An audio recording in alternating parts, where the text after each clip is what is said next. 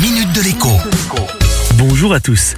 Je vais finir la semaine en beauté avec un coup de gueule que vous allez sans doute pousser avec moi dans quelques instants quand je vous aurai dit ce qui provoque ma colère du jour. Vous conviendrez que côté ennui, en ce moment, eh bien, on a eu largement notre dose. Et pourtant, manifestement, cela ne suffisait pas. Depuis maintenant une dizaine d'années, il n'est plus nécessaire de changer les plaques d'une voiture quand elle change de propriétaire, puisque son immatriculation est permanente. À la clé, ce sont 30 à 50 euros d'économisés, plutôt bienvenus, quand on a en même temps encore les taxes de carte grise, par exemple, à payer.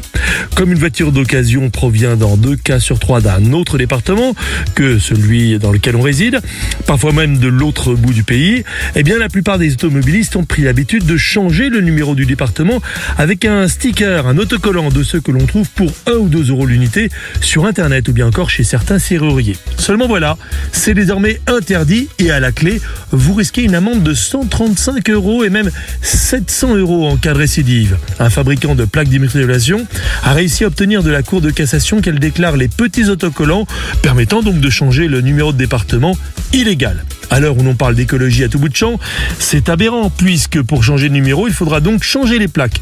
Alors l'on doit faire des économies, ça l'est tout autant. Mais en fait, le vrai truc aberrant, c'est que le numéro de département ne fait pas partie de votre immatriculation comme autrefois. Vous pouvez mettre ce que vous voulez comme numéro sur la plaque, mais donc pas à l'aide d'un autocollant. Une fois n'est pas coutume, les ronds de cuir chers se sont fait plaisir. À lundi. La minute de l'écho avec Jean-Baptiste Giraud sur radioscoop.com et application mobile Radioscoop.